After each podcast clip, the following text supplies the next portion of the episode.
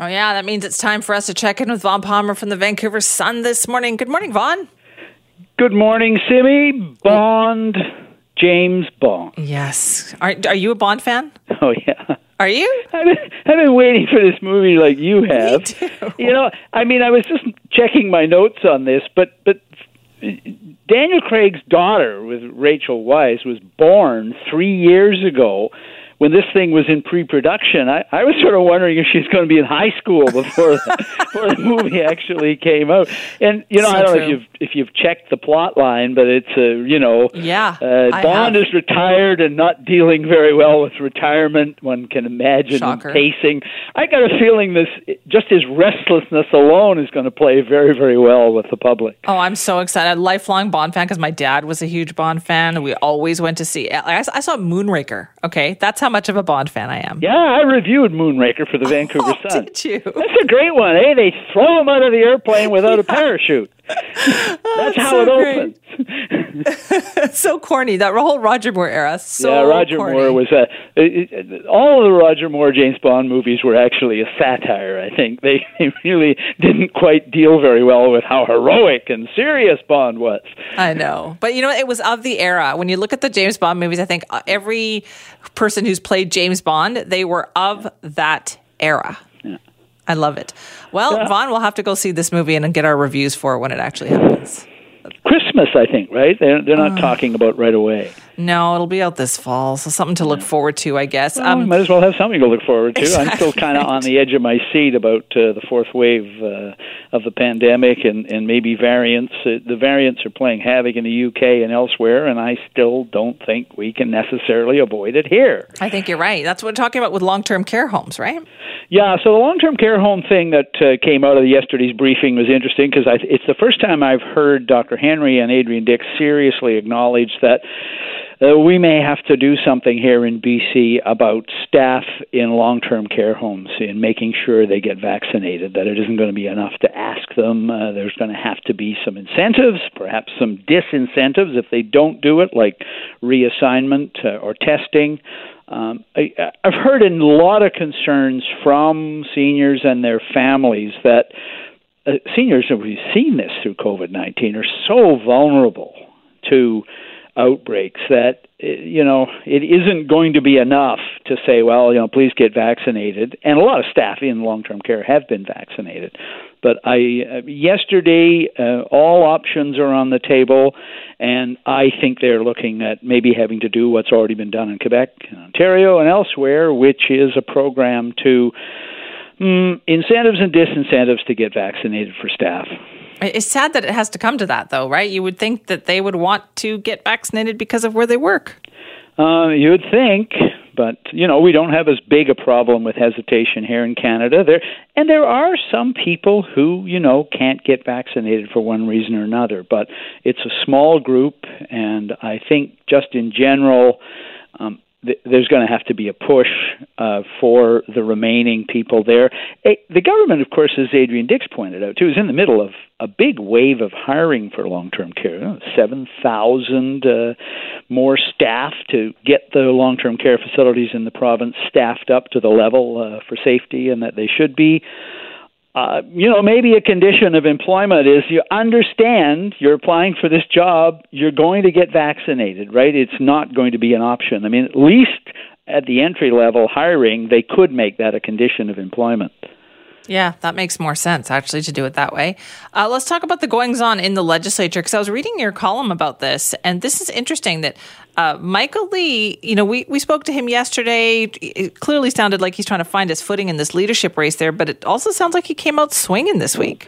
Yeah, he started the week. So he announced he was running for the. We knew he was running for the Liberal leadership. He made it official the other night, and I know you had him on the show yesterday. But on Monday, he put a motion into the legislature. Uh, Monday mornings are set aside for mem- members to put in motion. So he put in a motion uh, saying this House uh, condemns anti. Asian racism, which is a, a topic that's current, of course, but Interesting, when he got up to speak about it, he and several other liberals went after David Eby. They accused Eby of abetting anti Asian racism because of his involvement in a study six years ago now, 2015, um, that looked at people with Chinese sounding names. Uh, who had bought houses in three neighborhoods right. on the west side of Vancouver. The study is controversial, and we don't need to go into that. Uh, but they said, you know, that study, Eby did, or his office did the research for that study. They pulled the land title records and they flagged all these names that uh, they were Chinese names that people hadn't anglicized their names, and that led to the thing that two thirds of the houses there were being bought by Chinese. Uh, so Lee went after Eby really hard on this. Eby's rea- Eby wasn't in the house. It's a little unfair to do that when the guy isn't even in the house, but it came up later in the day, and David Eby got to reply. And what he said was, he said, "Look, I've already apologized for this." Uh, but then it's really interesting. He blamed the news media. He oh. said, I don't blame the researcher on this. He said, I blame the coverage. I found it disappointing, and that's why I apologized for taking part, for helping. Now, he said, this is the part that really got me. He said, he said, you know, I must have been a bit naive about how how this story would be covered by the news media. Now, oh, Simi, really? Naive. I have been really? covering. He didn't name the news organizations. That's interesting because I think the news organizations, had he named them, uh, might have pushed back on this. He just said the news media in general. He was disappointed with the way they covered this report. Interesting. I've covered David Eby for eight years and counting, and naive is not exactly. a word I would use to describe him on any subject but certainly not on his relationship with the news media. He's very effective with the news media.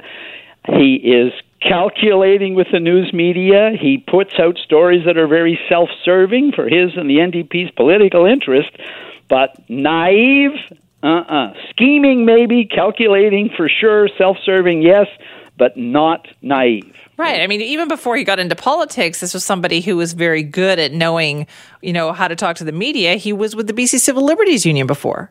Yeah, it's interesting, you know, when he when he apologized for his role in that report at the money laundering inquiry a month ago. I mean, we've reported on his apologies before. He was cross examined by the lawyer for the Civil Liberties Association when he did it. So there's a certain irony there as well. But, you know, I think David Eby knew exactly what he was doing when he took part in that study. I understand why people feel that it, whatever its intentions were, those statistics did, I think, were part of a backlash against Chinese Canadians and people from China.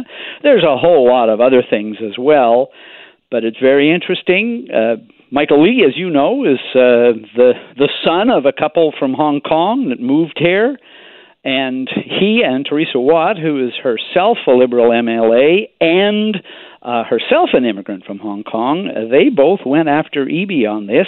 Um, and, you know, the Liberals are saying if a Liberal had done this kind of thing, you can yeah. bet the New Democrats would be pushing back on it. So I don't think this issue is going to go away, but it's interesting. It's one of the first things that Michael Lee raised when he entered the BC Liberal leadership this week. Interesting point. All right. Thank you for that, Vaughn. Bye bye, Simi. Have a good week.